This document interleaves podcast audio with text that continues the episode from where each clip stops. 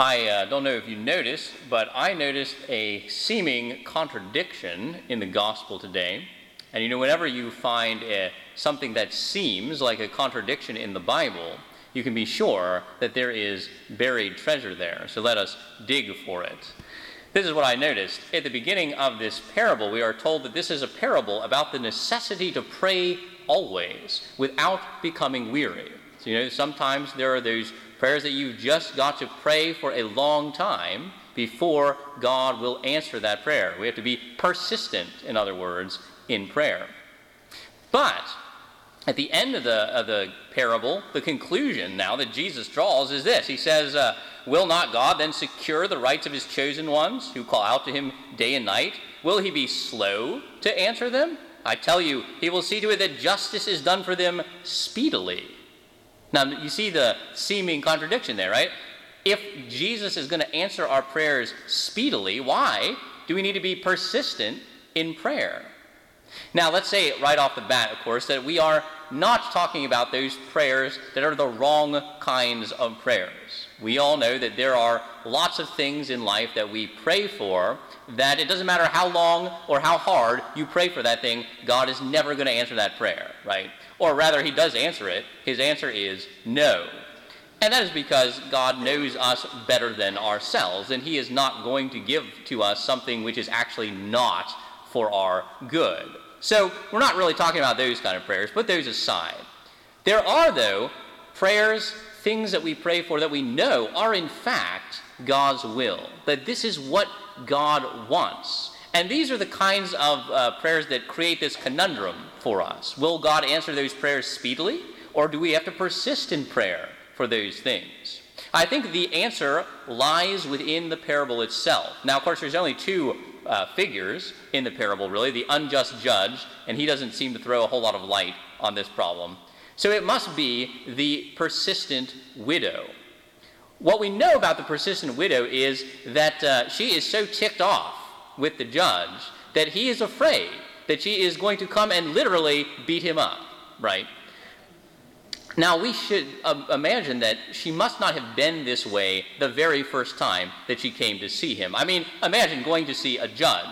You don't come in angry, right? This man is, holds your fate in his hands. You come in on your best behavior. So I'm sure the first time that this lady came to see the judge, she was all polite, you know, trying to get into the judge's good graces. Oh, Mr. Judge, I hear you're so good at your job. Please let me uh, tell you my case and you can help me out, right? And then for whatever reason, the judge, maybe he said, I'm too busy. Maybe he said, I don't think your case has any merits. But whatever it was, he said, No, I'm not going to deal with you. Now, for some people, that would have been the end of it right there. Sometimes when we get rejected right off the bat, we're like, Well, I just, I'm not going to pursue it anymore. But not this widow, right? She went back again and again and again. And I'm sure the first several times that she went back, she was still polite saying, you know, look at this case again, judge. I think there's real merit here, you know, give me a hearing.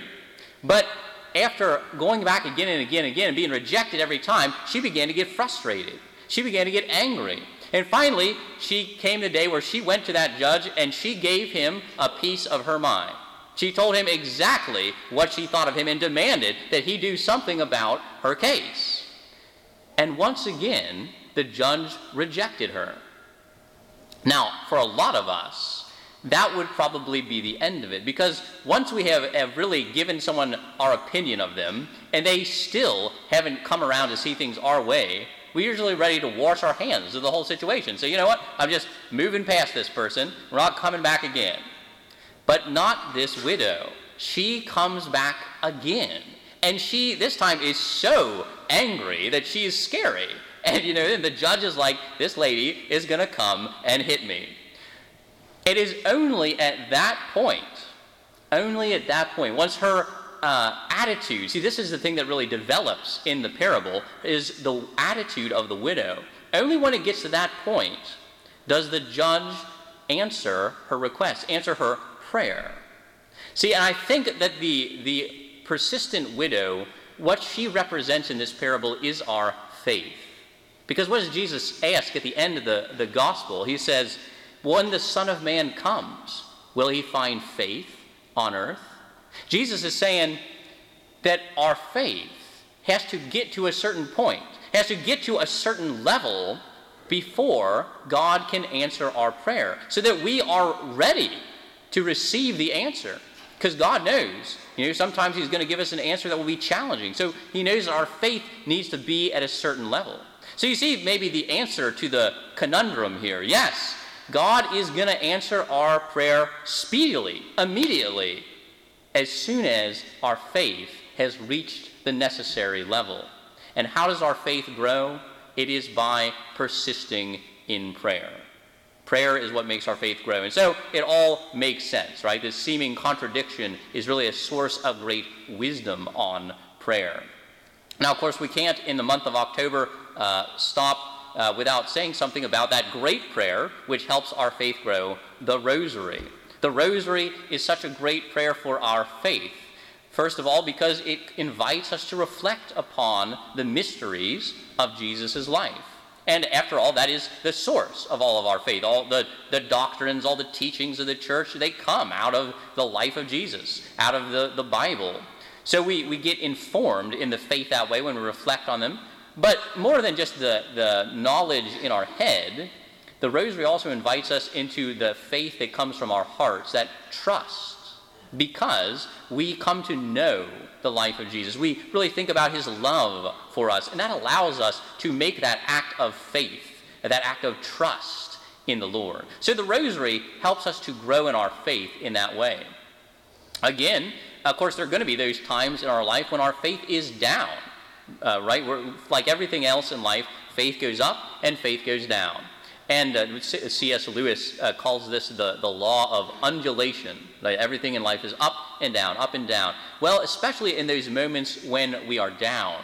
The rosary is so powerful because it is uh, so tangible, right? That we, even when we can't meditate so well on the life of Christ, we have those beautiful prayers that make up the rosary. And we finger the beads, and uh, it, it, the very formality and physicality of the rosary become like a crutch that get us through, that nurture us through those times when we are down until our faith can once again reach that level where Jesus wants it to be. Finally, the, the rosary helps us grow in our faith because uh, it is such an easy prayer to pray as a community.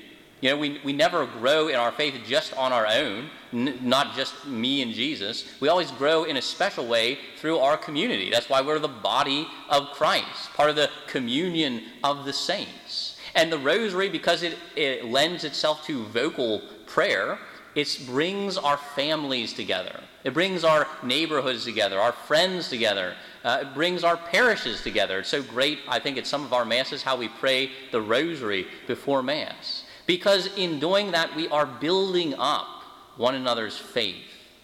And so, if you haven't already developed that practice, the month of October is this time for trying to learn to pray the rosary every day. And even if uh, you know that's too daunting or you got little children or something like that, you can still at least try to pray one decade of the rosary every day. Form that habit because the rosary is a very real way in which we can pray without ceasing, without becoming weary, so that our faith will be built up to the level where Jesus wants it to be, and He can answer our prayer speedily.